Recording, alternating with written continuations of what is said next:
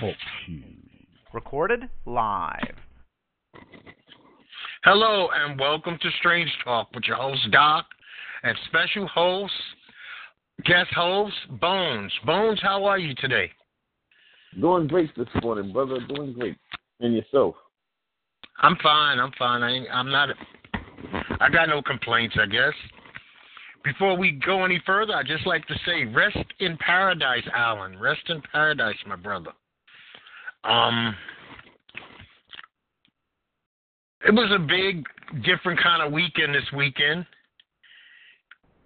And before we start with anything, I just want to do something just silly. We're in a day and age where Omarosa leaves the White House to go back to reality television. This is where we are. This is where we are as a world. From the White House to celebrity Big Brother. wow. I mean, I can see it going the opposite direction. Say you make it big from celebrity Big Brother, you do something, and you go to the White House. You don't go from the White House to celebrity Big Brother. Right. You thought she would be some political pundit or or some figurehead for some um, Fortune 500 company or something. Go up, upgrade. Yeah, this is a this is a big come down, a huge, humongous come down. But when you got a circus, clowns end up where clowns end up. I don't even know where clowns end up, but they end up somewhere after they leave Ringling Brothers and Barnum and Bailey. Oh, definitely. Insane, man. Did you watch any of the Grammys? I was flipping the channels. I didn't see the, none of the major performances. I was just flipping channels, so I didn't really watch it. I just heard oh this person that won that. I was just tuning into the. I didn't see the performances. I just tuned in when they said who was going to win best song of the year, best album of the year. And uh, I knew Bruno Mars was going to win because Bruno Mars has a large appeal, and he had a hot album. Yeah, uh, I'm halfway through the Grammys. I didn't finish it. I have it on TiVo.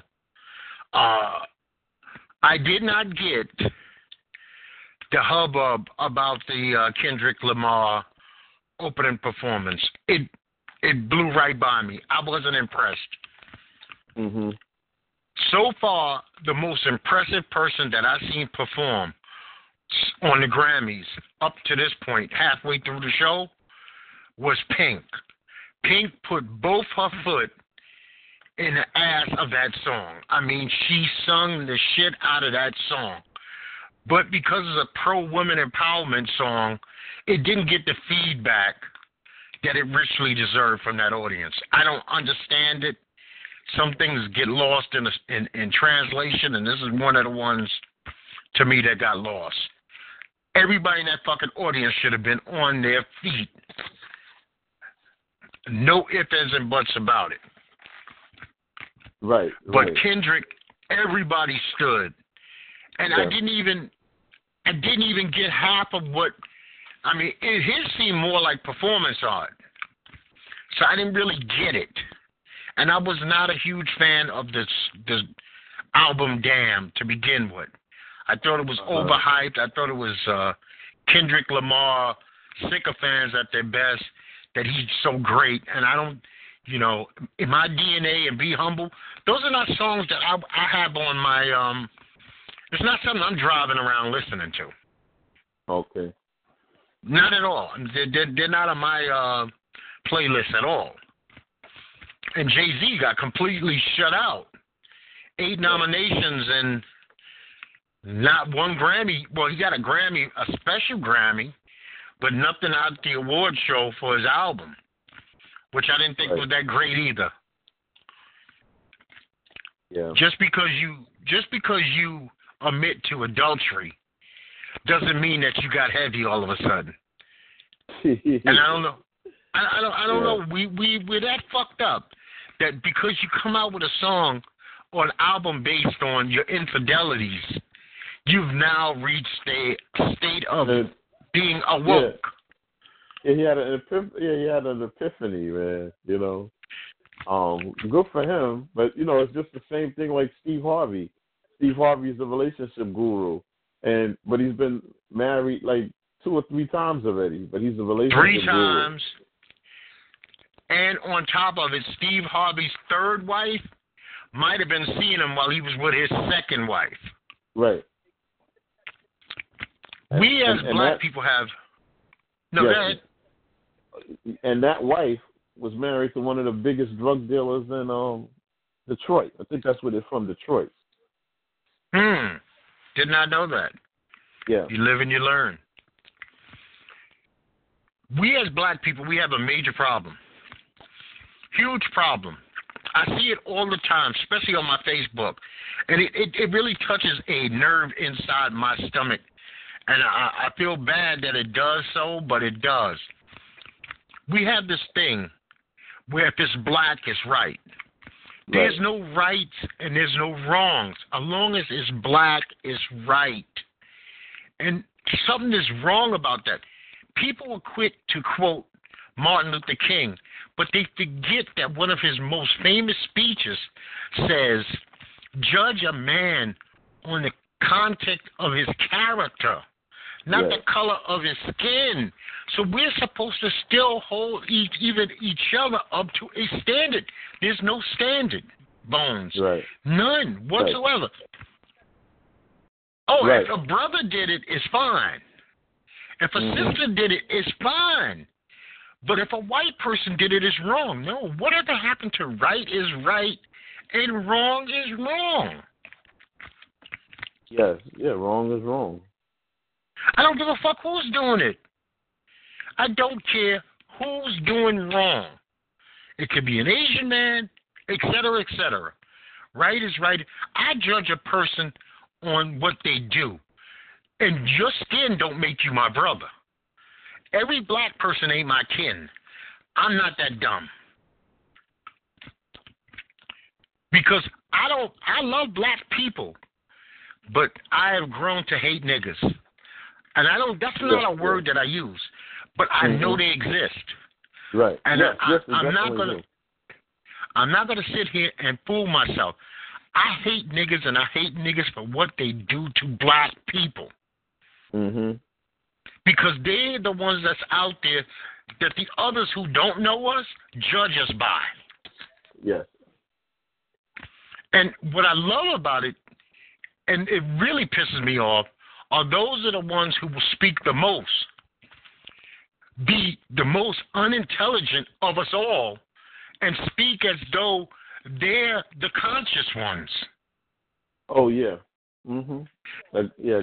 a- a- a was talking about going on a rant about Libya and said we won't take the sale of uh um um trade I mean slavery and um organ donation from um I, you know the African nations won't take this from Libya and I said oh you know newsflash do you do know that that is in Africa right Yes. Well, I know this brother that you speak of because I seen that quote, and he Yeah. believes that all black is right. yes yes yes absolutely And I, I, I would love to have a legitimate conversation with him, face to face, because. So I'm saying, I would ask him, should we open the prisons to all black men, all black women? They're automatically just innocent, or they're justified in their actions if they're killers, rapists, thieves. Only blame the others, but right never blame us. because having a um you know um relationship with the prison system not on the inside but on the outside.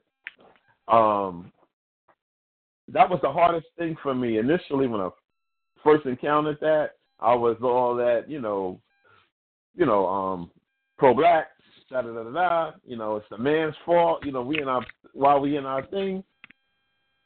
And after being there i was like well well well well well well uh, wow, um, we are accountable for our own actions. You know what I mean? because when I got into a fight or argument with you, means I didn't have to take out a gun and come shoot up the block. You know, what part of responsibility do I take in that? Yeah, you know, I I grew up in a uh pro coming out of the early 70s household where my mother was all about the movement.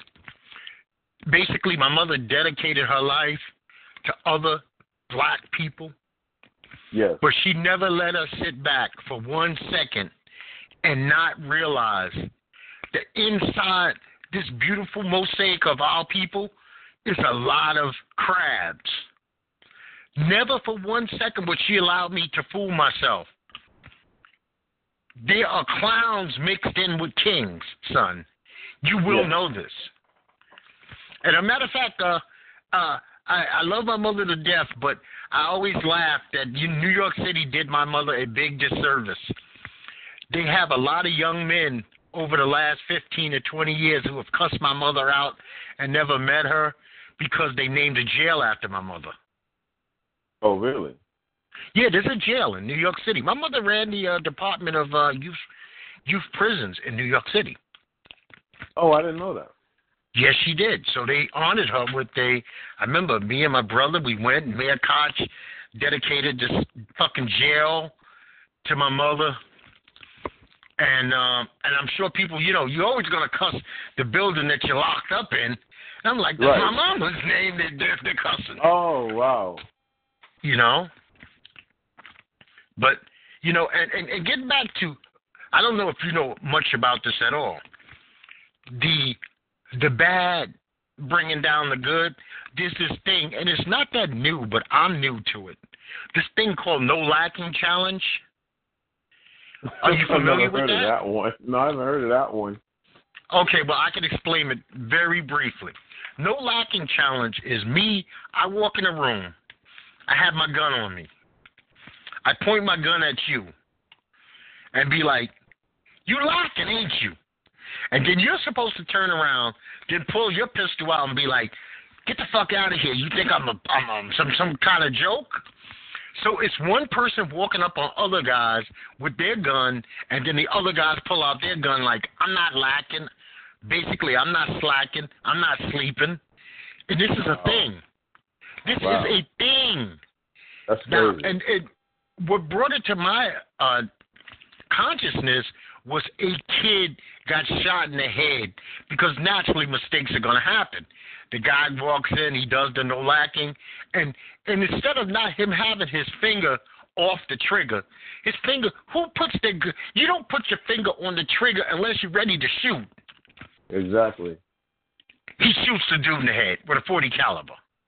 Oh. But if you if you go to YouTube, there are thousands of these videos of young black men doing it, and I know that most of them are probably illegal weapons. Why would you even put yourself on the radar like that? Yes.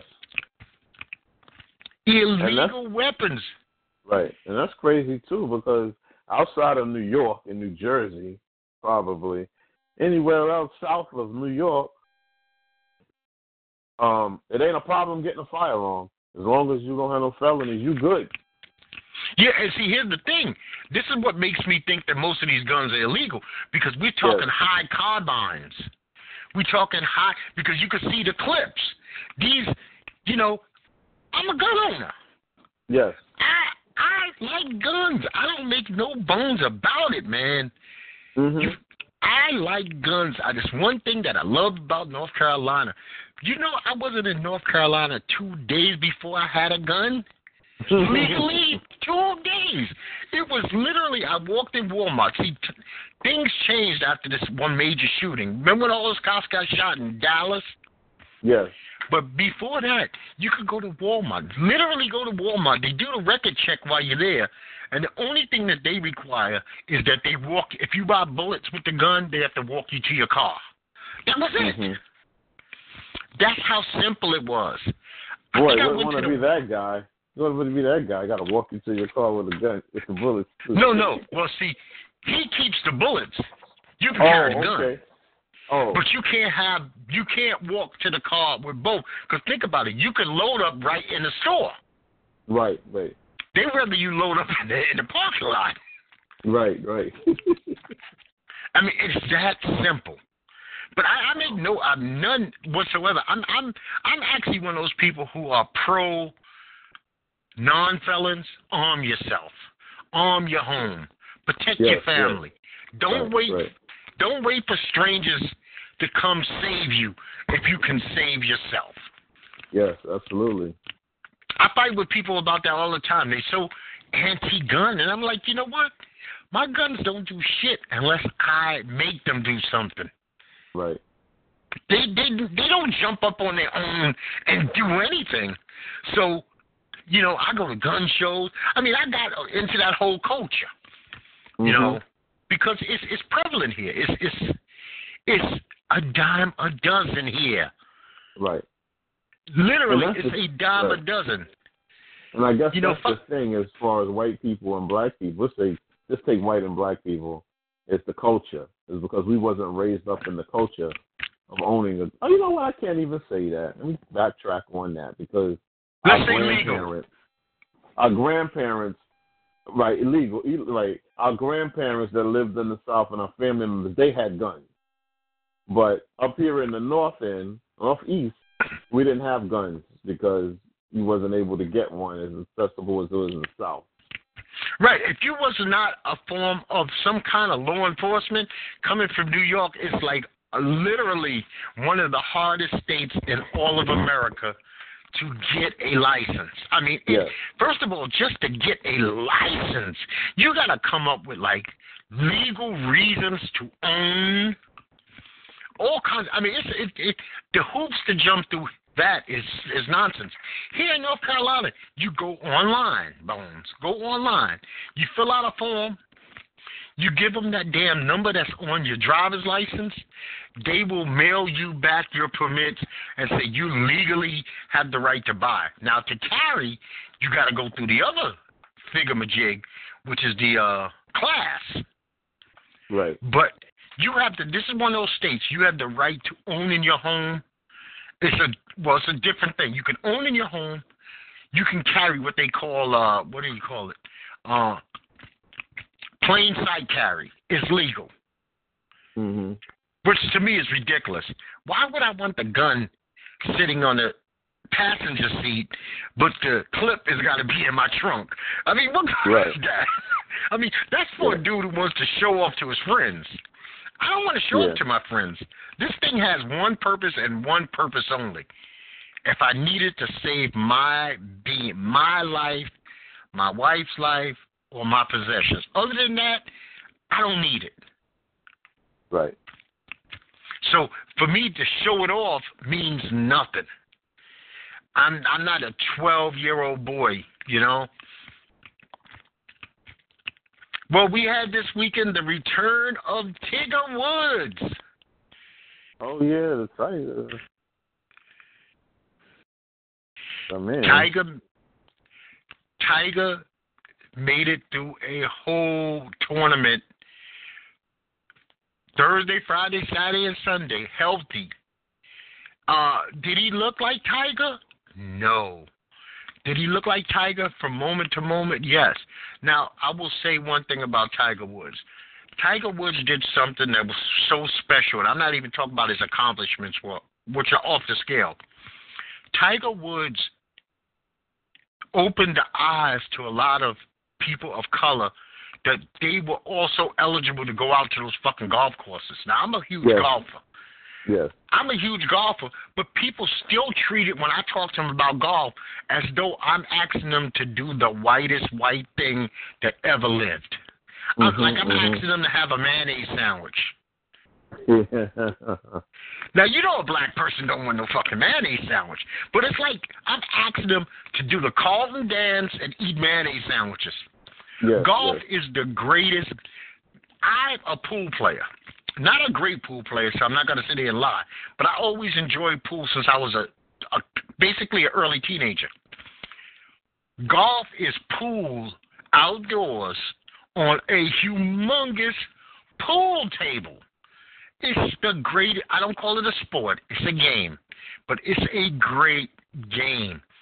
Mhm. And for those who drink and smoke cigars, any game that you can drink and smoke cigars makes it an even better game. See, that's what lets you know it's not a sport. So if anybody Right. listening to me want to argue it's a sport, name another sport you can smoke cigars and drink alcohol. None. yeah, right. None. None. There is no sport alive. You, you can't even play baseball while you're drinking because you get beamed in the head. Yeah. You know.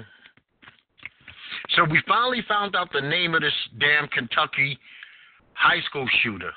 Some kid named Gabe Parker. Wow. And uh, I didn't even know. That's under the radar. Well, you know what? This is a bizarre case, Bones. This has happened literally maybe a week ago, and they keep, for some reason, they're keeping this in juvenile court, even though he should be charged as an adult. But when you're in juvenile court, they can't release your name. You know where I found this Mhm. information? From the Daily Mail, which is a British newspaper not an American newspaper, not you know Yahoo America or Google America. I had to search a foreign publication to come up with this boy's name because I was hunting for this boy's name for days. Because if Shaquan did this shit, we would have known Shaquan's name five minutes after the shooting. And his parents. Yes, and well, we know the parents, but it's just I'm like I'm sitting there going, why the hell can't I figure out what this boy's name is? What is so secret about this boy's name that we can't get? Who's joined us? It's June, man. Hey, June, good to hear from you, brother. Yeah, hey, good afternoon, June. All right, what's up? June, this is Bones. You know Bones. You probably Yeah. know him by a different name, but All right. so it's uh, Yeah, that was. Did what, even- um Yeah, we all from the same hood. mhm. yeah, yeah. Madison, Putnam, and uh, Gates Avenue. right. Can't get much closer than that. Nope. And I'm not even originally from Putnam. I lived on Monroe, Mhm. right across the street from 324. Yeah. Okay, okay. But I was such a quiet kid on at that time. Nobody even knew I was there. You, everybody knew my brother because he had a big mouth from birth. he played ball too though. Yeah, see, I was, I was, no, I was a football player.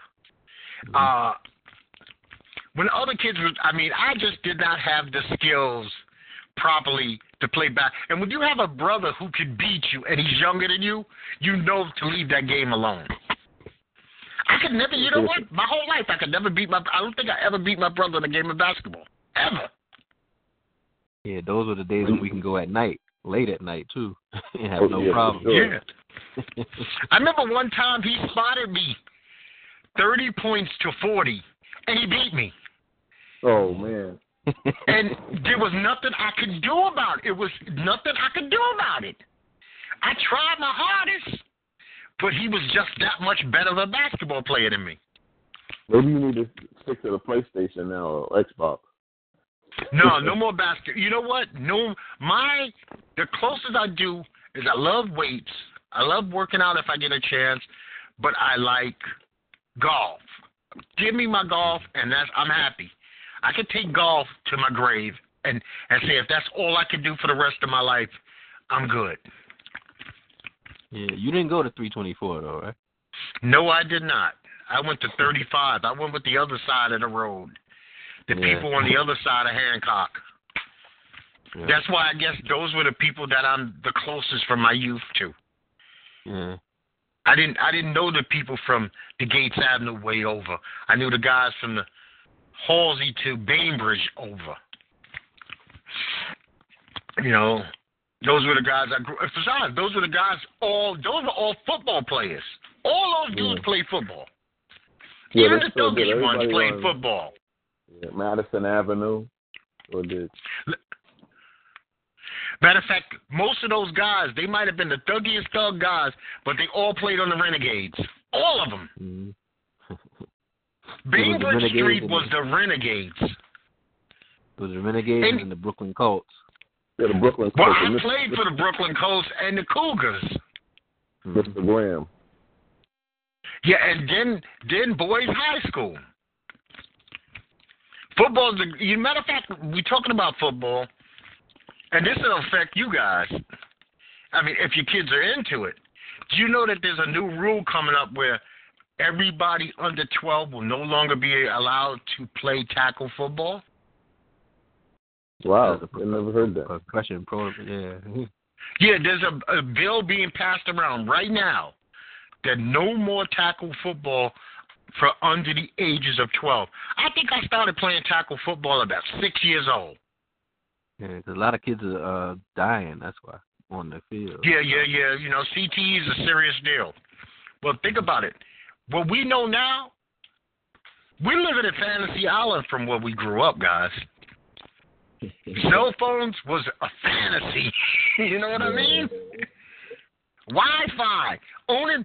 Think about it. You own. You can own four computers in your own house.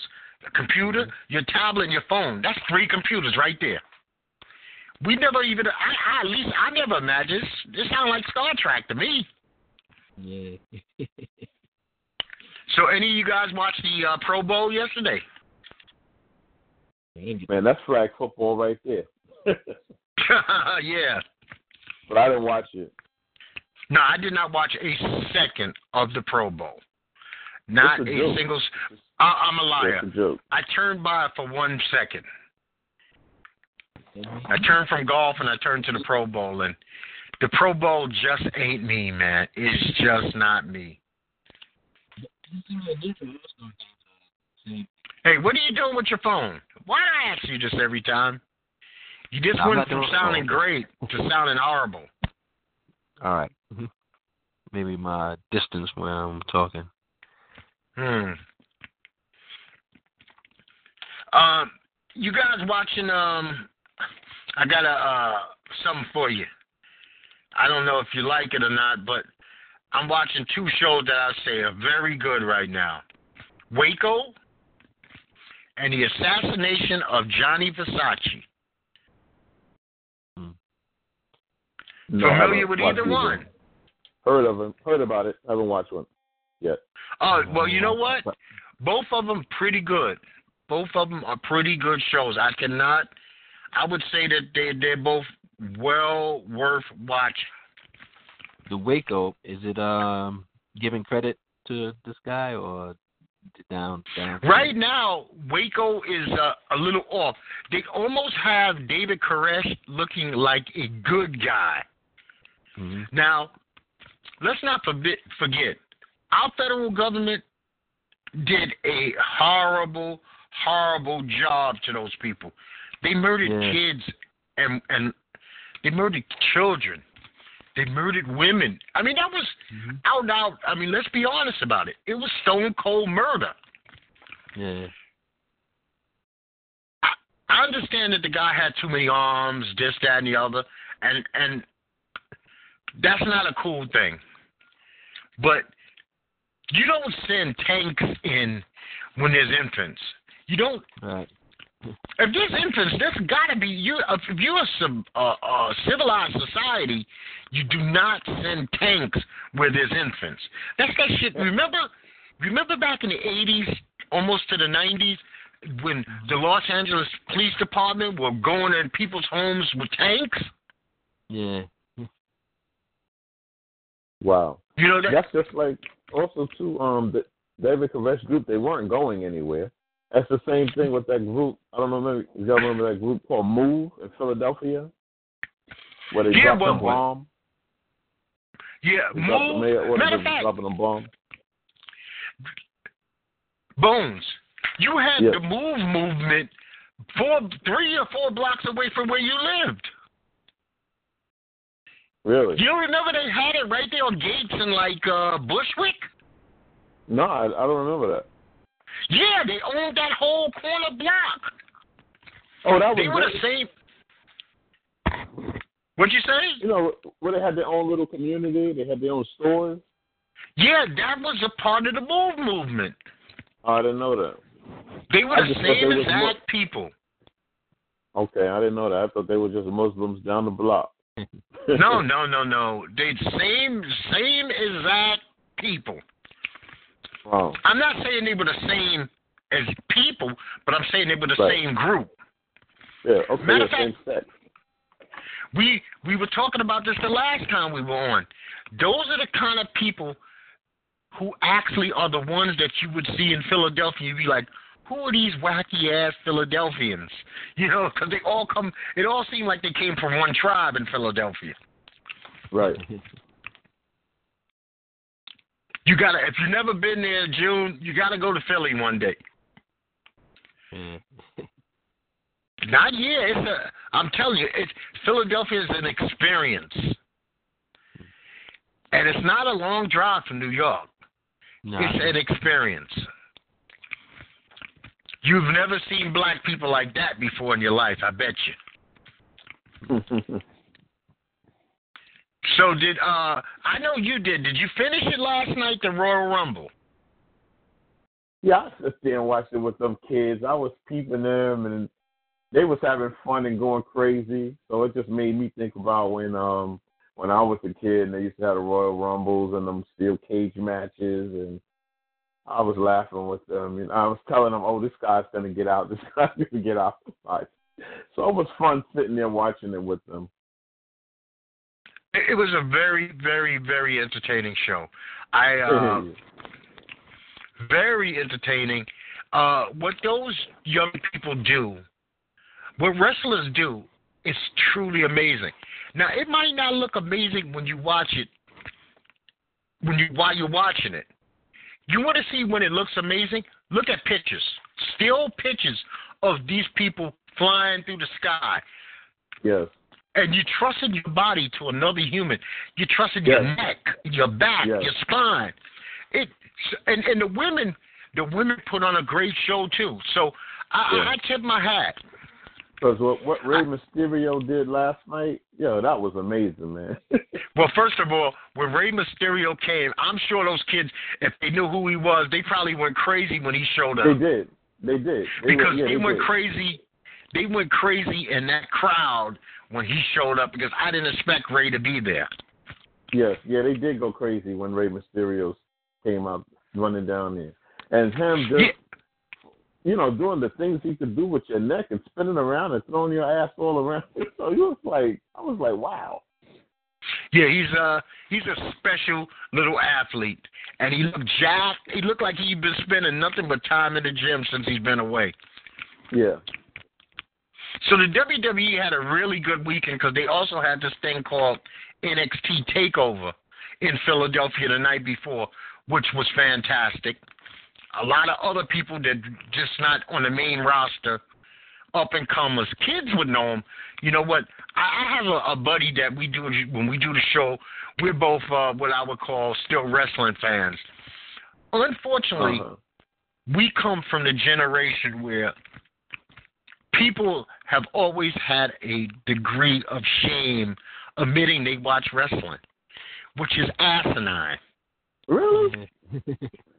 Oh wow. Ask, ask your buddies. Ask un. Now I'm not around. Nobody's around. Ask some of your age peer guys. You ever watch wrestling and watch the reaction you get? I guarantee you, if you ask five people, three of them will go, "Are you stupid, man? That bullshit! I ain't watching that crap. It's phony and baloney." And you know what? Every fucking weekend, every Monday they watch it. Here's the thing that I don't get about it. Why can we watch comedies, dramas? Some guys are watching stuff as jive as housewives of blah blah blah, love and hip hop. Yeah. Why can't you watch wrestling if you can watch that crap? Why can't you? You, you notice how many of our grandmothers watch used to watch wrestling? Man, yeah, but you know what? Back there was a time where it wasn't embarrassing, and then it became embarrassing to watch it. Then it became cool to watch it. Then it became embarrassing again. It, it goes. That thing is like a seesaw. One day it's cool. Okay, when Hulk Hogan came, it wasn't cool. When Stone Cold came, it was cool again. Mm-hmm. And then it's like you know, it's it's weird how people tell other people what they should and should not do. I mean, you know, if you if a person is into wasting their life watching Love and Hip Hop and Black Ink and stuff like that, I don't sweat them. That's you. Those are your brain cells you killing. You ain't killing mine. Yeah, it's good now, but if you miss if, if you miss Roddy Piper and Ric Flair and all that, you missed you missed a lot. well, you want to know something, June? A lot of those people who say they don't watch, mention a name, and I guarantee if they know them, that meant they watch. They're just lying. Yeah. People are afraid. We got this. Come on, you have to realize. Think about how the freest people, the absolute freest people who come from where we come from, are guys who don't give a fuck. Those are the freest. Everybody else is caught in how they're perceived, how other people look at them. I'm glad. I'm glad that at a young age I got free.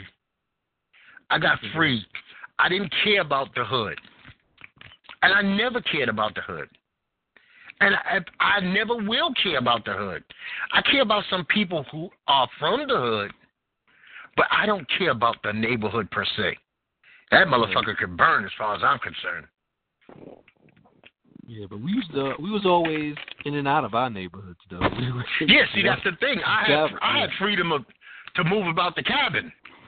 Yeah. You know what? I I I I explored. The greatest thing for me was I always say it like this. I was born and raised and and and and sculptured in Bed Stuy. I became a man in Greenwich Village. I became that's where I love more than I love Bed Stuy because that's where I learned freedom. I was around totally free people who did not worry about what anybody said about anything. How So, did you get? I How did you get that type of exposure coming from uh, our neighborhood? I went to NYU. Oh, when you went to college. Okay. NYU was in the village. huh? Yeah, I went to NYU. I met everybody you knew. I Bones. I've been blonde. I've been blue haired. I've had mohawks. I've had tri hogs. I've I've had orange hair. You would look at me and you probably say that's a fruitcake. Well, well, NYU and I'm not gay. NYU and Wall Street is it's it's a tough experience though. Yeah, well, That's like a they- world. you- yeah. and and that world opens you up. And then when I got to experience that, I got around other like-minded people like me, and it was like, you know what? We could do what we do and still go back to the block, blend in with that, but never be that. Yeah. Because well, I never, I never, I never cared if you thought I was a tough guy. It, it, it really don't. You know what? It don't put no money in my pocket. That's not how I. Somebody told me real young, one of the smartest things I ever heard, and something, that one of the simplest things ever. Get in your lane. Know, first of all, know your lane. And you know who told me this? A killer. A known killer whose brother was a fucking uh, terror on Gates Avenue. He told me when I was real little, about eight or nine years old, find your lane, boy. He said, I see that you stepping out. And I didn't even know what he was talking about, but it was like a word of wisdom that I carry into my 50s. He said, find your lane. He said, you see your buddy over there? That's a thief. That one over there, he's a badass. That one over there, he might eventually be a killer. You, you're a bookhead. Find your lane. Figure out what it is that you do and do it. And never cross over into somebody else's lane. Like, okay, put it this way. This is a despos- despicable uh, employment, right? A pimp. A pimp is a pimp, but a pimp ain't a stick-up man. Right. A pimp, a pimp don't fuck up until he starts acting like a stick-up man. He could, he could survive being a pimp forever, even though it's a horrible job. We find out what we are, and we play that role. I, I never tried to play. Uh, you ain't, nobody's ever gonna be like, oh, Doc was talking about he. You remember that time he robbed? No, I ain't robbed nobody, man. I ain't never sold a drop of drugs to nobody's son or daughter, and I'm proud of it. And I don't have Well, any shame saying I, I didn't. Yeah, that's the thing that's in our neighborhoods where we grew up at is it's just exposure because you sure couldn't be free minded back then and, and probably to a certain degree right now uh, uh, to uh, you know this is who I am. But you want to know Love something, to roll Dex? back. I don't. That's not true. It's okay. Mhm. Here's the deal. I told somebody this not too long ago. If you are willing to pay the cost of what you do, you can do anything. Say a kid grows up and he says, I want to murder people. If that kid is willing to pay the consequences for his actions, he can grow up to murder people. If if a kid says, I want to be free, I don't give a fuck with nobody on the block or my parents, my supposing friends. If you're willing to throw them all away to be free, you will be free. Nobody can tie you into a knot unless you allow them. Mm-hmm. We have one thing, even biblical, says man has free will.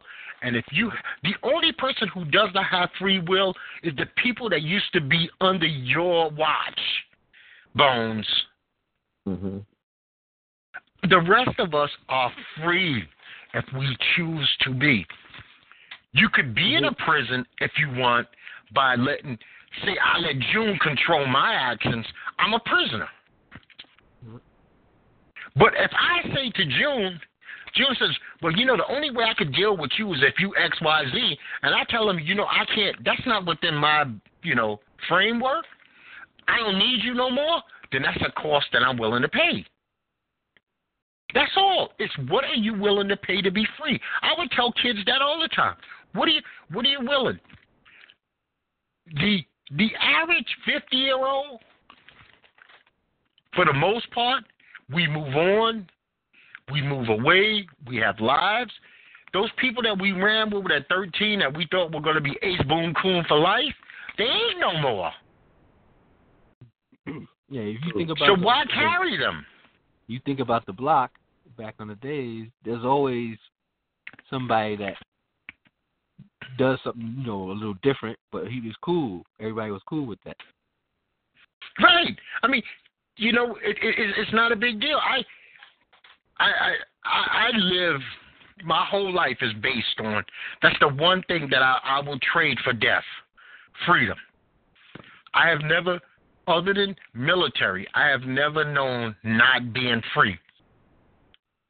And when me and you talked about this last time, Bones, that that's why I hated it so much. I didn't have my freedom for the only time in my entire life. So I don't know being locked in. I'm I'm married twenty, going on twenty two years in May. Do you know I have never spent a day of lockup with my wife? It's been twenty two years of freedom because she married a man. So she doesn't call to ask me where I'm going and when you're coming back. And did I call you four times? That's not my life story. hmm That's somebody else's life story. That ain't my life story. Because she knows that I'm always going to come home, that I'm never going to screw her over, that I'm loyal to her. So that's a part of that's a part of freedom. Shit, I used to hang out with June and them on that block for hours. And Yeah. people be like, you know what? This fucking guy's wife ain't called him once because she wouldn't. She would never hop in a car and come over and see what are you doing. I didn't marry that woman. I watch other clowns marry that woman. Yeah. You know? Fuck that. Anything that impedes my freedom, we fight to the death. I mean, we we going to the death. That's why I never. I mean, like, I could never understand drug addicts because they put themselves in a jail and a prison and slavery to a drug, to a drink. Think about this stupid shit. I just want you to think before you answer. Why giving up something bad is the only thing that you have to explain? Say you go to your friends, and I this has happened to me recently. I don't drink anymore at all. birthdays, Christmas, New Year's. I don't care. I don't drink. People expect me to explain to them why I don't drink. Like I gave up something that's what you would call bad for your body, but they need an explanation. Mm-hmm. Isn't that stupid? Very much so. But I mean, isn't that a stupid thing? It is stupid. It's- It should be the obvious. It should be just cool yeah, and that's or it. no expression at all. Yeah, if they're still doing it, they can't see why. Yeah, but you did- see- why you did it. People want to know. I mean, like, it's, it's not, uh, uh, he gave up Even didn't heroin. gonna follow that fact. Why did if you you- give up the heroin? No, man. No, I don't drink. And, and you know what? Sometimes you stop doing things in your life and there are no reasons for it at all. It's just enough. Mhm. I've actually drank enough in this lifetime for maybe three people's lifetimes. And one day it just was like, why? And I got a house full of booze I can't get rid of. A house full of booze. Just brought brand new booze. And a week later gave it up. After going booze shopping. But at least if somebody came by my house, I they could have a drink. See, that's how people think. They take it as you say you doing something that now you in judgment. I don't care who else drinks. It don't bother me. I don't give I don't give a damn who uses cocaine or smokes weed. That ain't got nothing to do with me. It's not going in my system. I can separate the two. There's me, there's them.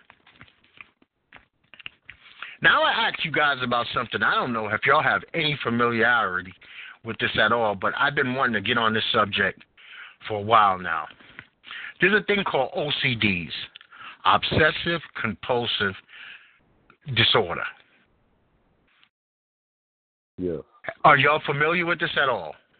absolutely. Okay. Yeah, I have. I, I know what it means. Mm-hmm. Now, part of the reason that I am the way that I am, and I've always been the way that I am, is because I've had OCD since I was maybe eight or nine years old. Now, mine's are not like other people's. Mine's are not about fear, but I do the counting. When I was a kid, I used to drive my father crazy. Used to drive him absolutely crazy. We walk up the block, and now you know New York City streets. Everything's those little squares, right? Just think about the street. Look down at the street. You got that square, Mhm. little cement block. I couldn't touch a line. And if I touched a line, I would have to walk back 13 squares to come back. And my father would be like, I'm not sitting here with you all fucking day. Just get up a block. But I could. So I, I eventually I got over that. But then I would check my doors like a hundred times a night. Get up out of a middle of sleep to check my lock that I already checked ninety nine other times. And then the stove, I don't thank God I got electric stoves. I don't have to do that anymore. When I had gas, I could be up all night just checking the stove. But uh, you know what? I, I, I feel for people who live with it. Uh, it's not a uh, it's a it's a disorder. It's not something that you have to. Uh, you shouldn't let it control your life. Meditation has worked for me, man. I'm a big fan. Of, I meditate twice a day, and I've been doing it for about 15 years. Do you ever come into play at work or school? All the time. Listen, I wish I wish Netboy was on the line with you, and he confirmed this. I work with Netboy. He never. I guarantee you he's never seen anybody's office neater, cleaner, and more lined up than mine. Everything. Put it this way: my house right now, I can turn every light off. I know where everything in my house is. I can load my gun in the dark because I know where the guns and the bullets are in the dark. I put mm-hmm. my house keys in the same place every day, my wallet. Say, no, I, I make no changes. I refold every piece of clothing that I have at least once a week. Every piece, down to my socks. Mhm. So my place stays immaculate. It drives. I'll say this to my wife.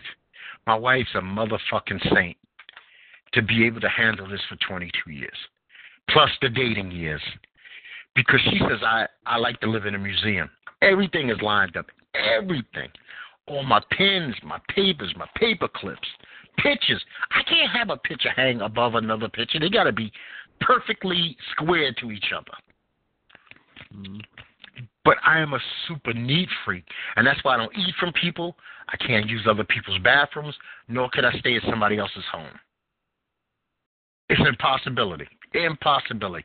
Cannot happen. Cannot happen. Will not happen. I've known people for 30 years. I've never eaten a drop of anything from them. And shitting outside my home is just, uh, you might as well just make me shit in the street in the middle of a block party. It's not happening. You know, I remember one year my parents sent me away for camp. 17 days I didn't go to the bathroom. They had to hospitalize me. 17 days. The most natural thing that you could do, I couldn't do it. But growing up and where we grew up, see, there's stigmas growing up where we grew up. My parents was not something that they would think to, you know, let's look at treatment, see what the fuck is the matter with this boy. Why is he so abnormal like that? But nothing you could do. I mean, who the fuck was sitting down and speaking to anybody in 1976 about anything? You know? But I, I, I'm thankful for it. I'm actually uh very thankful that I had it because it, it it gives it gives my life structure. Mm-hmm. Yeah, there's positive in everything if you can find it. because here's one thing: if I tell you something, June, I have to keep my word. It would bother me all day, every day. I have, I have to keep my word. My word is my bond. It's my blood. If I say that I'm going to be somewhere at ten, I will be out there at 9:45. It's just who I am. I have never. Do you know? In all my years of working, I've never been late to work one day in my life, ever, because I don't have the ability to do it. I don't even know what late is. Late means you don't want to come. That's that's what it means to me. Just tell me you don't want to be there. You know. Yeah, But if your kids- lack effort to get you get there. Yeah, that's true. Yeah, but you know what? I think here's the easiest thing in the world to do. If you don't want if you don't want to do something, you're supposed to be an adult. Just say you're not doing it. Mm-hmm. Take the consequences, even if it makes you look silly. That's what I was talking about earlier. Be willing to pay the cost for your actions. Listen, hey man, we're having a barbecue Saturday. You coming? No, I'm not coming. What the hell is so hard about saying that? Oh no, I'll be there Saturday. And matter of fact, now the liars start telling you shit like, "Oh man, don't even worry about the sodas. I'm bringing the sodas." So now you don't go out and buy sodas because Joe Blow told you he's bringing them. So you know what? Best thing you could do is just say, "I'm not doing it." You know, I, I learned my I learned my lesson uh, the last time. I've been to New York several times. hmm I must have had bones the last visit that I went to New York. Nine, ten people. I'm gonna link up with you. I couldn't get anybody on the phone when I got to town.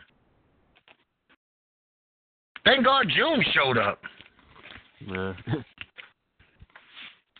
Other people, oh no, no, man, I'll, I'll link up with you. I wasn't asking them to say that. This was them saying it, and I'm sitting back going the whole time. No, you're not. I already know you're not. Why are you trying to blow smoke up my ass? That's not what my ass is for, blowing smoke up. You know, I sit on it and other things, but it's not for doing. So the last couple of times, I just feel like this. I'm not even bothering. I ain't even, man. I get in, I get out like a ghost. If you run into me somewhere, fine. Other than that, instead of lying to me, I won't even bother you. You know?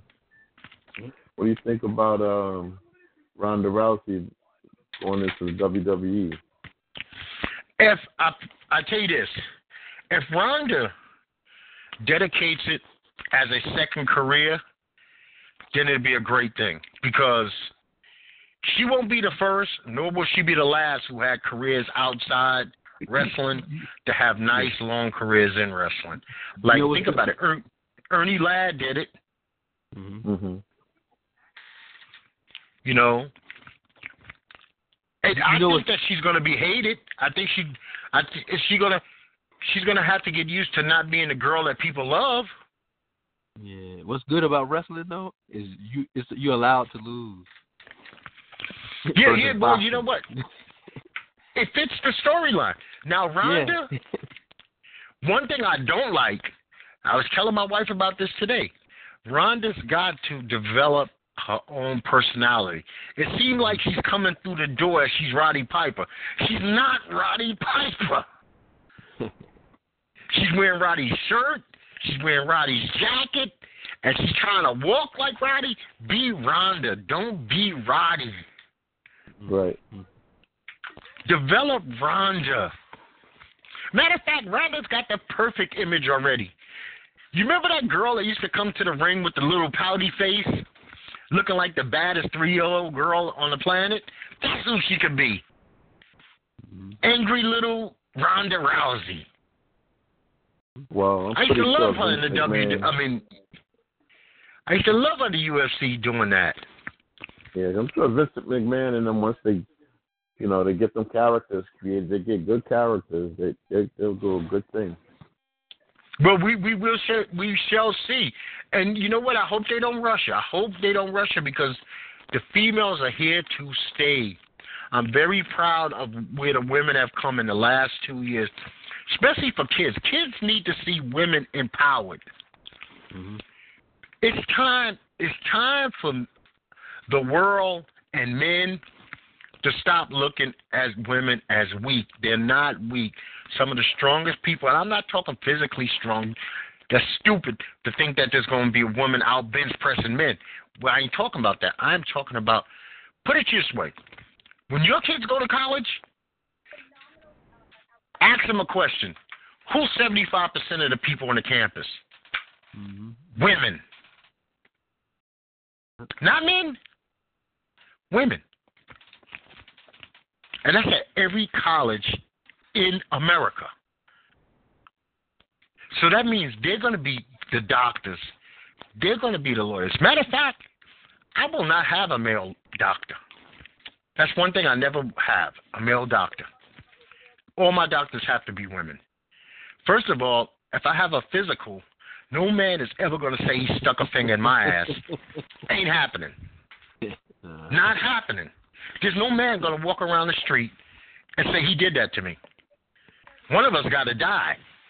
So it has to be a woman. I have to have a female doctor. I cannot have a male doctor. It just can't happen. How the fuck I'm gonna sit across from you and I know in, in about ten minutes I gotta pull my pants down and you're gonna be fingering me in my ass. Get the fuck out of here. That ain't my kind of ball game. Now the next kind of guy can live with that. I can't there's certain things I can't live with. That's one of the things I can't live with. Now I know that might sound bizarre to you guys. It might never even cross your mind, but shit like that crossed my mind all the time. No Um, guys, I'm not gonna put my balls in another man's hand. And he said, "Turn your head and cough." No, no, no. That's when I was in the, you know, when you're in the military, you don't have a choice of picking your doctor. I'm a free man. I get to pick my doctors. I don't pick. the, how's the relationship with you? I mean, how is the? uh Let me see. Um, like when you're getting tattoos.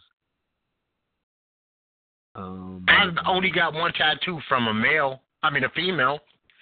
Oh no, my my tattoo artist. I didn't say a man can't touch me, but a man ain't touching me with any body parts exposed. I ain't, first of all, I ain't getting no tattoos around my ass or my junk. okay, so there's a cutoff. No, okay, but when you get the tattoos, you don't. You just let him do, you know, do his thing, right? You don't give him, you don't guide him or anything? No, no, no, no. I have I have a tattoo artist. I'll give him a shout out. His name was Craig Cooley. Craig was the coolest guy. He broke my heart when he moved back to Louisiana. I spent hours with Craig. Craig did two sleeves plus my legs for me. Craig was was had a good hand. He had a great eye. He came up with the designs. I was just the canvas, and I used to bring people there with me. I used to bring Ham. I used to bring coworkers because I trusted Craig to do a good job, and he always did. And no, you know what? He's he's free. He can move me anywhere you have to because there ain't nothing, no shenanigans. Like I said, the my dentist is a male, and I got a good relationship with him. But it's just, I'm not having a man touch me like that. Mm-hmm. It's just not happening. I, I, I gotta be able to look this guy because think about it. We gotta have a conversation after. You know, when you sit across from him and he's, well, you need to do this and do that. And the only thing that I keep thinking, you just had your finger in my ass. I couldn't, I couldn't take that out of my mind. Mm-hmm. Now, have I had male doctors in my life? Yes. But that was before those age groups hit. When I noticed that that age group hit, mm-hmm. when the doctor, I never, I never forget my first male doctor told me, you know, I got to check your prostate. I was like, well, how you do that? And he explained. I said, no, you're not. I need. Can you send a woman in here? He's like, that's a bizarre request. I was like, well, it ain't happening then. And I've never seen that doctor again in my life. I immediately made another appointment and looked through online for a female doctor. Mm-hmm. You know,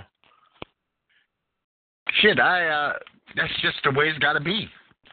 I mean, if I had if I had a if I had a boy and he told me that he was uncomfortable with that, I'd back him a hundred percent, and I mm-hmm. understand where he's coming from. You know. I, I'm I'm I'm going to back him 100 percent with that. You, if if you get, you're not comfortable with anything, let me know and let's rectify the situation because uh, you don't have to. If if if I have any thought on my mind today, that's the thought that's on my mind today. You don't have to anything. Anybody ever tells anybody they have to anything that is not a ward of the state is a liar. They are lying to you. And you have a lot of abused kids because they're afraid to tell their parents. you but you know why? because the the parents don't tell the children that they don't have to. They don't have to accept. Matter of fact, people laugh at me all the time. My wife said it didn't go down like this with her. I never got a spanking. I never got a spanking in my life. And that's on my mother and my life. Nobody's ever beat me. I was allowed to talk to my parents. My parents would say, sit down, explain yourself. I'm going to tell they never lost, but they at least let me fight. I wasn't automatically wrong. I might have had a viewpoint of why I did what I wanted to do. They wanted to know why I did it, not that I did it. See, that's the problem. Black parents are so fucking quick to go to the belt, and they while they beating you, they asking you a question, but they don't hear no answers. Mm-hmm. I am so anti hitting children. I hate that shit. I hate it to my core. I don't believe love has violence mixed in it. There's no violence mixed with love. It's, they're they're polar opposites of each other. Love is love. You don't love your wife and smack your wife. That's showing that you got some hate for her. You don't beat up your girlfriend. When you beat up your girlfriend, it's because you don't like her no more, not because you love her. Oh, I love you too much. I got to kick your ass. No. That's not why you're doing it. It's because you're starting to hate her and you don't know how to get the fuck out. Mm-hmm. you're scared to go. You know? So I mean, but to each his own. If a person could sit down and spank their children and feel good about themselves, that's on them. I could never do it because it never happened to me. So I don't understand the concept. And all I know is that um, I had um, when it happened to me, I used to see, you know, you as a kid, you know, you was fearful, a little kid anyway, and um, no, no explanations. you just got it. And then uh, when I had my first son, I really just was. I told him I had to discipline him. I counted. I told him one. I said it didn't happen that often. And then I thought back to it, and I said, you ever notice something? It never res- resonated with me. It always was with his mother, her in my ear, telling me what he did. And it's basically, I got the thing and was like, okay, what you gonna do? You know, the mother. But I never Yeah, liked and- the torment in his eyes when I saw him. I would whack him like four or five times with the belt, but I never liked to see the fear in his eyes, me coming at him. So Yeah, but, yeah, your Um, protector, your protector is coming to do you harm. I mean, and, and you know what? Here's the thing. Remember, I'm telling you about this kid with OCDs, which is me. You yeah, once that trust level, June. Once Yeah. sometimes once a parent breaks that trust, and it's not the child, it's the parent breaking that trust. That kid, you wonder why they go into that shell because they want to scream, "Help me!" But they scared of you, not you per se. I'm not talking to you, June. I'm, when I say you, I mean universal you.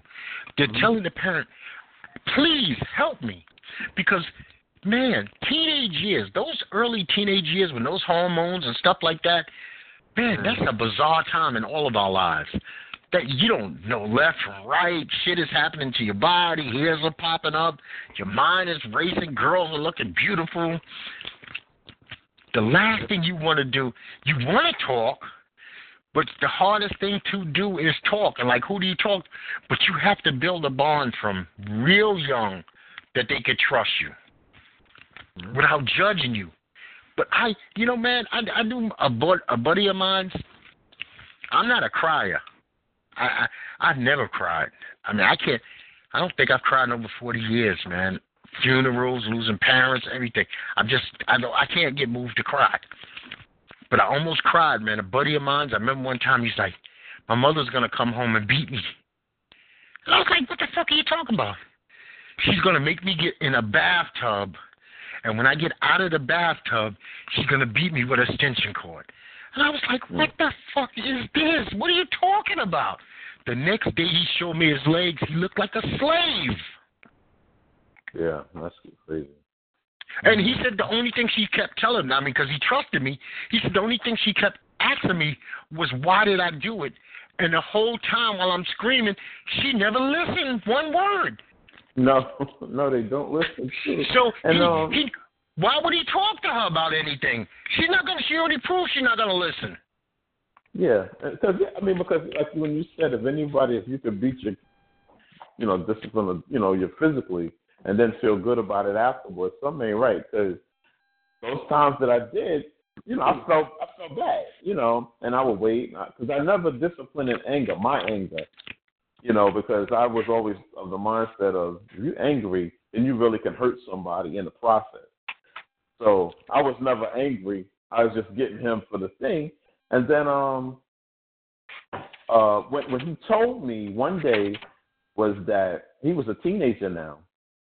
And I came in the house and I was telling him, do this, do that, and he started crying. He told me that um all I see him is when I see him, I just go in. And I and um and I, I never thought of it like that, you know, and I had me to, to backtrack, rethink, and say, Oh wow, you know what, you're absolutely right. I'm sorry because and I had to tell him, I said, Your mother in my ear telling me you didn't do X, Y, Z. So it's it's almost like the build up now when I see something Hmm. that you didn't do. And uh, I, I apologize. But you know, by now he's a teenager, right? So I didn't, you know, didn't do that then. This is when he was four, preteen. Because I'm a thing of this too right now. When people talk about they whip their kids' ass and they're 16 or 17 years old, I'm like, by that time, there ain't nothing you can do to a teenager now because most of them might be bigger than you, taller than you. They just respecting you because they in your house. But other than that, you better start talking to people, these kids, or they ain't gonna talk to you. And that was the thing. I ha- I, really, I didn't have a relationship with my son until after that day. Well, you know what? I'm glad to- for both of y'all. to- He never talked to me about nothing. He always told his mother everything, even from the I got pubic hair, mom. You know, he didn't talk to me because he just saw me as the person that was the disciplinarian. Yeah, yeah. Dad is gonna bust my ass. So you know what? Fear. Fear is Yeah, I a was gonna- motivator not to trust somebody. Yeah, I was And gonna I say have to- fear. because um, I like tip- in my. I tip my hat to both of you guys before you say something, June. Yeah. It's a hard job that you do. And I respect the job that you do. Okay, so I don't want that confused. I respect that it's the hardest job on the planet. Not being a brain scientist, being a parent, you're molding a human being. A breathing, walking, talking, feeling human being with a soul. Now, what are you going to say? Yeah, I was gonna say when we were growing up, my mother, she would you know hit us. Or, you know, she would do the hitting and stuff like that. My father would just scare us, you know, with his voice. he didn't really have to touch us much, you know. Yeah, So because the woman is more emotional. I'm glad I had a father that I feared. I admit that. The only man that I always feared my entire life, even until my adult, I was 24 years old when my father passed. I still didn't want no thoughts of my father.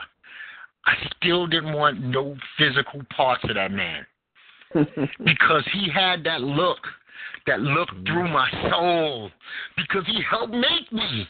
So he could look at me. See, but you remember I was saying earlier, you gotta know where you fit in. My Mhm. parents knew how to harm me.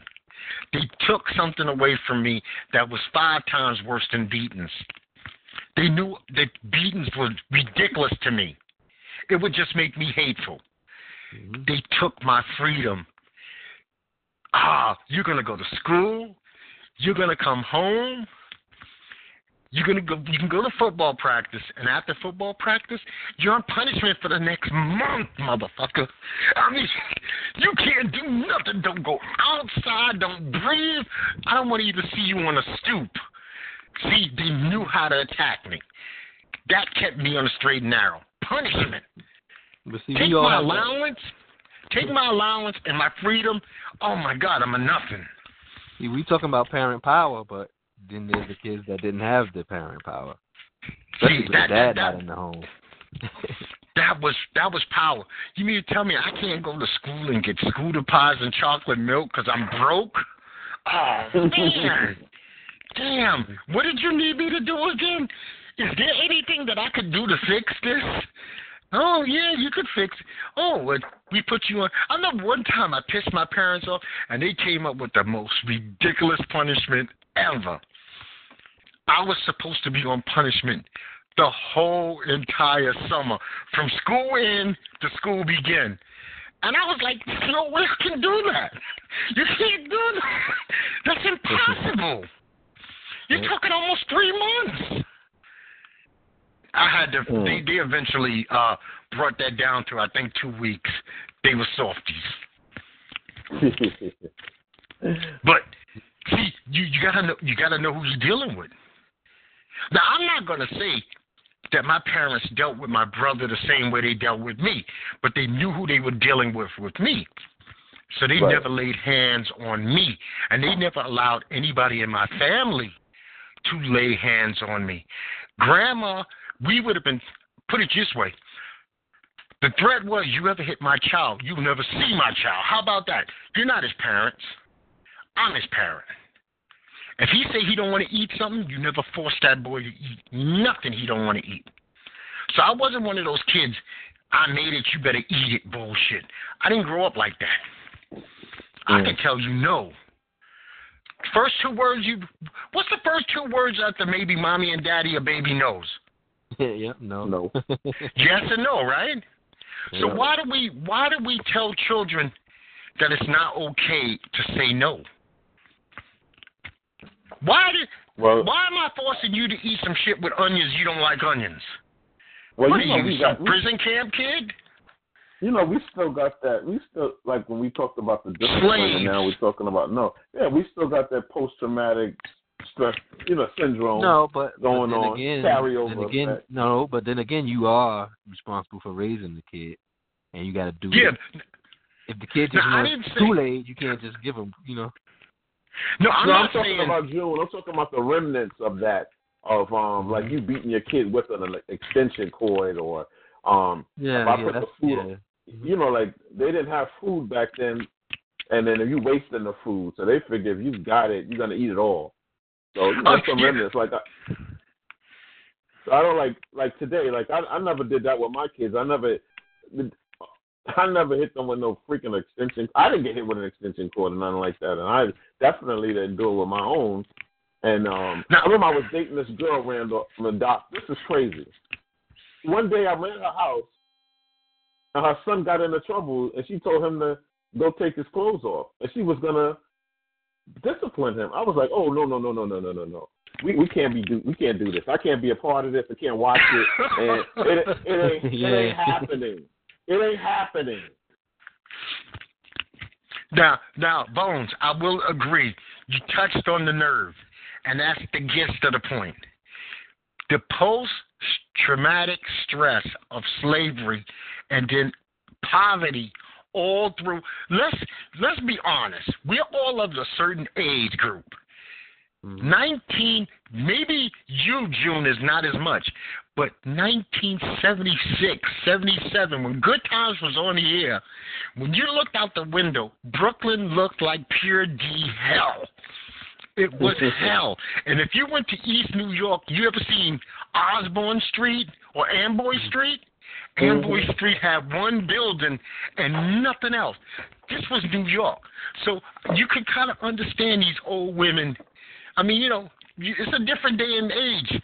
Some of these old women kept a pot, uh, that pan of grease on the stove. That shit don't Mhm. even exist. First of all, do you know how much poison that is? Reuse grease over and over again. That's poison. That's literally, we found out that it's poison, especially since she was making chicken. When you put raw chicken in anything, it contaminates everything. So when you go to say auntie or grandma's, and he's like, boy, I made that, you better eat it, that's old world. These kids throw away more food per year they could feed African villages. And that's probably every kid go across the board today who's not so poor that they have to eat ramen noodles. But if you got working parents, you eating, you wasting shit. Think about it. The last time either one of your sons threw a pair of sneakers in the garbage, I guarantee they were good enough for somebody else to wear. I'm almost Yeah. willing to bet. I guarantee they didn't have holes in them. No, Am I right? no, no. Ours did, but theirs didn't. The fu- Let me ask you a question. Neither one of your boys know what the hell it is to have holes in their sneakers. no. That shit don't absolutely not. exist. You probably don't even know what a patch is. Yes, come on, what a patch. Man, they don't even know what a patch on a bike is. They just get a new tire. Right. Yeah, yeah, give just me get a new tire. Yep. So it's you. You have to think. I mean, I'm glad that I've lived long enough where now that I know that I went from those days because that was like the tank was dry. Now the tank is a mm-hmm. lot full, and we still got a long way to go. We got a tremendously long way to go compared, but from where we came from, where you where we came from, we used to see people with that paper money Yeah. that paper money, which was called food stamps. We kind of You know- gained in we gained in that type of stuff, but we lost in like families, like parents. Cause I see kids just dif- totally disrespect their parents now. Well, what happened was, you know what? That middle generation, right below us, or right in the middle of us, that 80s generation, you got mm-hmm. so messed up by crack cocaine was the devil. The mm. devil. They thought heroin was bad. Nothing was like crack. Crack tore up our communities. Tore it up. Sent the sent the the the brother, which would have been your uncle who could have looked after you.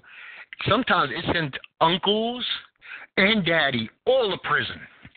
hmm Every male figure in the family and mama or aunties, you got two aunties, so you lose respect for women because they're, they're halfway neighborhood whores.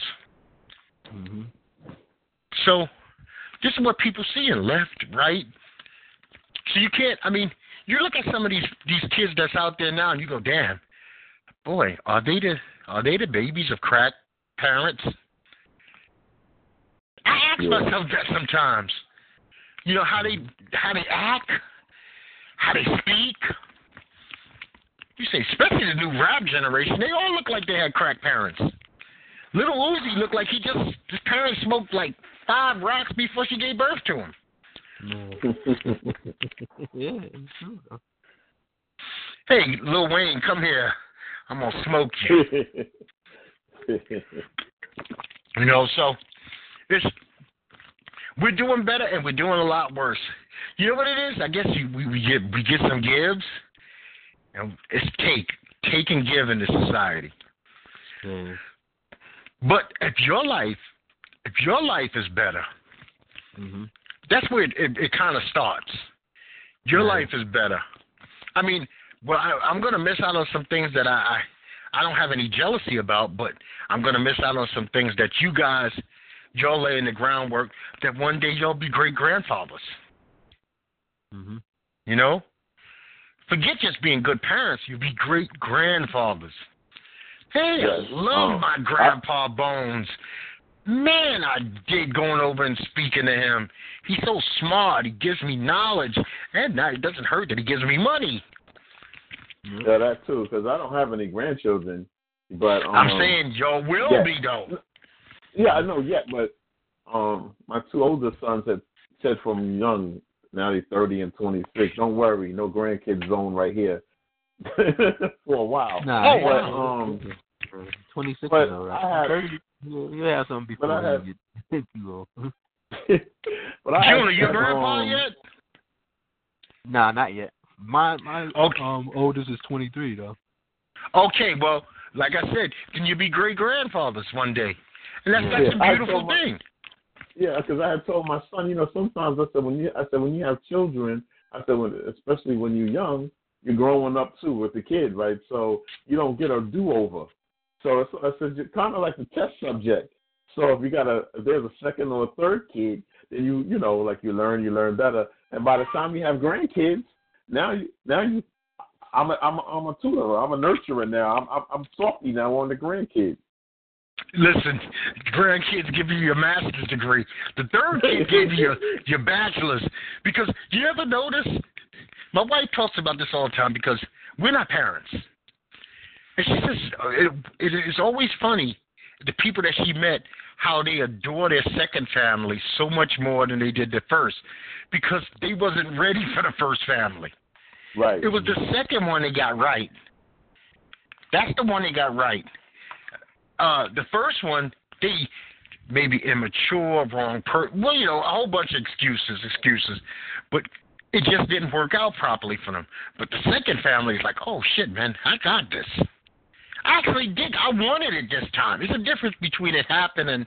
Boy, I'm really looking forward to this happening. Well, gentlemen, I ain't gonna hold y'all the, your whole day. This has been great. We've been going at it, Yeah. yeah. and it's definitely been my Okay. pleasure, man. Yeah, man. Bone Jones, brothers, y'all have a great day. All right, you too, man. You too, man. Yes, And, uh, yes, Have a great, uh, a safe trip. yes, yes. Well, it's gonna be quick, fast, and hurry. I'm coming.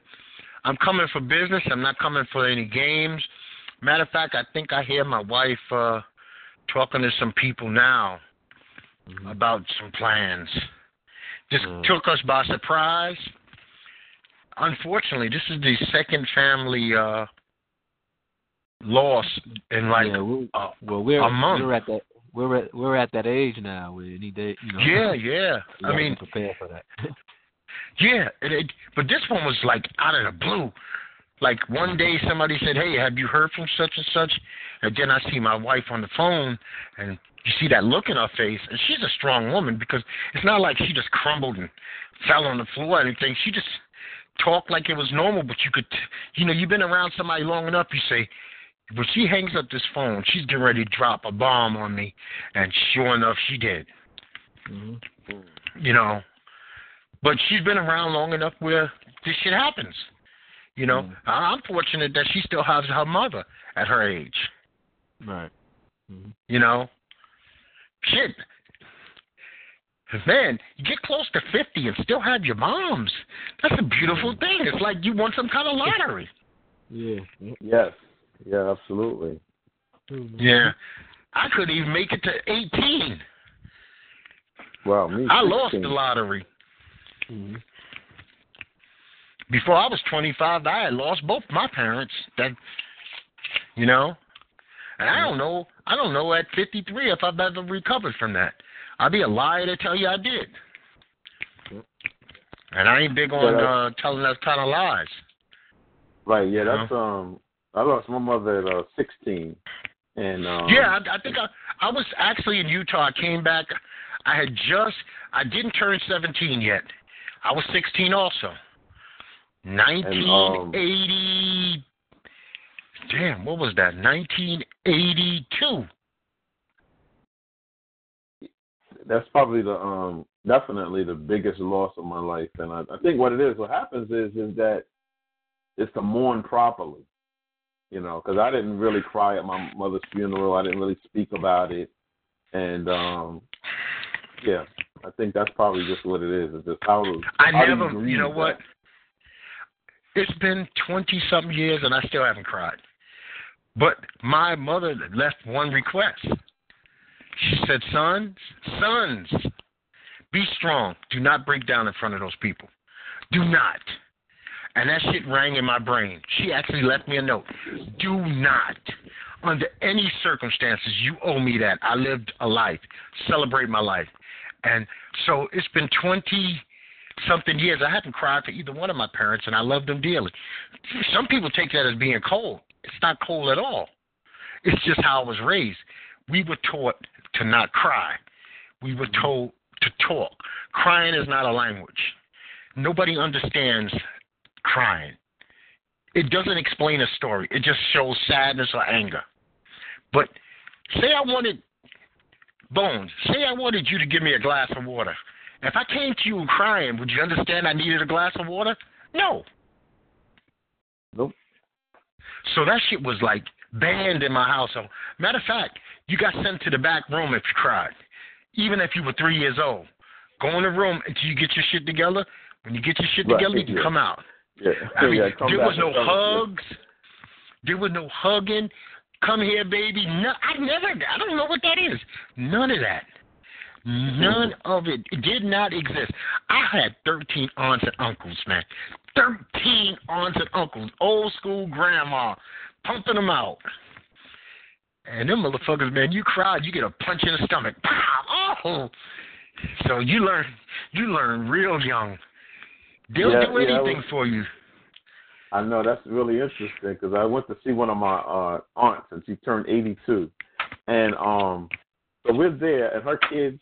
One kid is a lawyer, one kid's an air, air traffic controller, and another one graduated from college running some company, right? So we was joking there and said, "Wow, you know, um, your mother never gave you the pat on the back, at a boy, at a girl, like pep talk, right?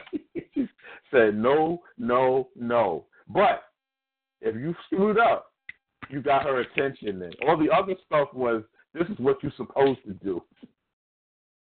Oh no, but you know what? I I, I did get the I got a lot of uh, confirmation.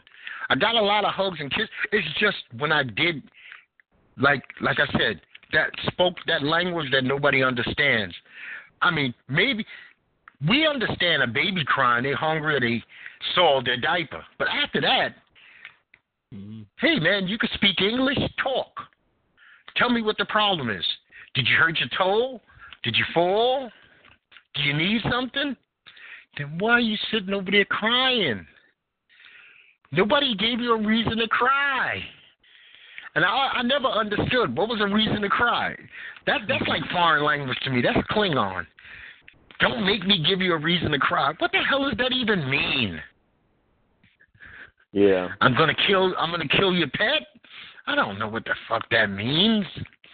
Yeah. I'll give you a no, reason before, to cry. Yeah, before we go. Now, we talked about the discipline, right? You know, I got this three, well, actually now four, four kids, right? That my wife's nieces and nephews, right? And I swear, these two, you know, now they're teenagers, right? Now, one of the boys had one day, I told him, hey, wash the dishes, you know, and clean this up. And we got a dishwasher. I said, you got a luxury right here. I didn't have a dishwasher growing up. You we had to wash it? the dishes, pots and pans. So You use the dishwasher over hand washing? yeah, yeah. Well, I, I'm, No, I'm no. old so I would always wash it myself. You know, they load it up into the dishwasher and and wash the dishes.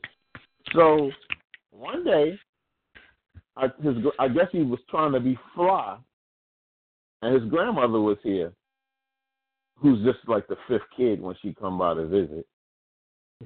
I tell you, Doc, he looked at me like he wanted to whip my ass. So I, I, I tried to I blow I blew it off. I looked back up again. He had his fist balled up, and he's still looking like he wanted to kick my ass. So I said, "Oh man!" And um, temporary loss of insanity on my part. I I said, "Well, come on, let's go, let's go. We can do this, and I will hurt you in here. You know, the beats on you. You know." But You can I say something, Bones? yeah, You sit his ass down and you tell him the story. You tell him the story. That shit that you got on your back, where you think it come from? That food that you eat all day long, that TV that you watching, tell them that story. That'll break a person down. There will be no disrespect. I respect you. You will respect me in my house, or you will be out of my house. And I think your wife will back you on that. You know? Oh yeah, I've been having that speech a lot, and it's been eight years Sit down now, and I yeah Keep talking. Breakthrough. You might, you know what? You know, hard-headed kids. You grow up around enough of them. Some of them get it. You'll, you'll eventually know. Listen, in the industry that you were in, you know when somebody will get it, and you know when somebody won't. Give yourself that credit. You've Oh, seen liars up close. You've seen con men all day long. You've seen users, and you also seen people who were caught up in some shit. And you said, you know what? I got a feeling this person will make it. Sometimes you got to make that decision with children too. yeah You know, but I mean, you got a foot up on most people. The industry that you called a profession for decades, you got to see some of the worst of the worst. So there's no, there's not a lot of game that should be able to be played on you. You no should be able to teach a class on how to spot game. I mean, think about. I mean, I'm, I'm just thinking about the type of people, and I'm not saying all because I don't want to generalize. Like I said, there are not. some good people who get caught up in some shit. But the game players, I'm sure that place is full of gamers. yeah absolutely. Full of gamers. You know? I mean, and just think about the avenue you came from. That was full of gamers. oh yeah yeah You know? That's why I say to myself, you know what? You want a you want a guy who's running uh to be in a drug rehab? Get an ex addict. You don't get a guy who never smoked a joint. He don't know the game. right yes yeah, if you right. want somebody if you want somebody to rehabilitate prostitutes, get an ex prostitute. They know the game. People who know the game can't get played by the game. You know? Right. Okay, well this time, gentlemen, we're really gonna get out of here. all right okay June. all right brother June Doc All right, good talking to you Yes, yes, man. It's been informative and it's been great. This is, I'm gonna call this the best show ever because it was everywhere, and nowhere. We went off script a lot. So that's a beautiful thing. Gentlemen, I'm going to sign us off. This is Doc on behalf of June, Bones, and Strange Talk with Doc. I'm going to just tell everybody, like I, I always tell everybody, peace. Right. Gentlemen, you guys be easy. You too, man. Right. Thanks for calling in, June, man. I really appreciate it. Bones, I appreciate it, my brother. Yep.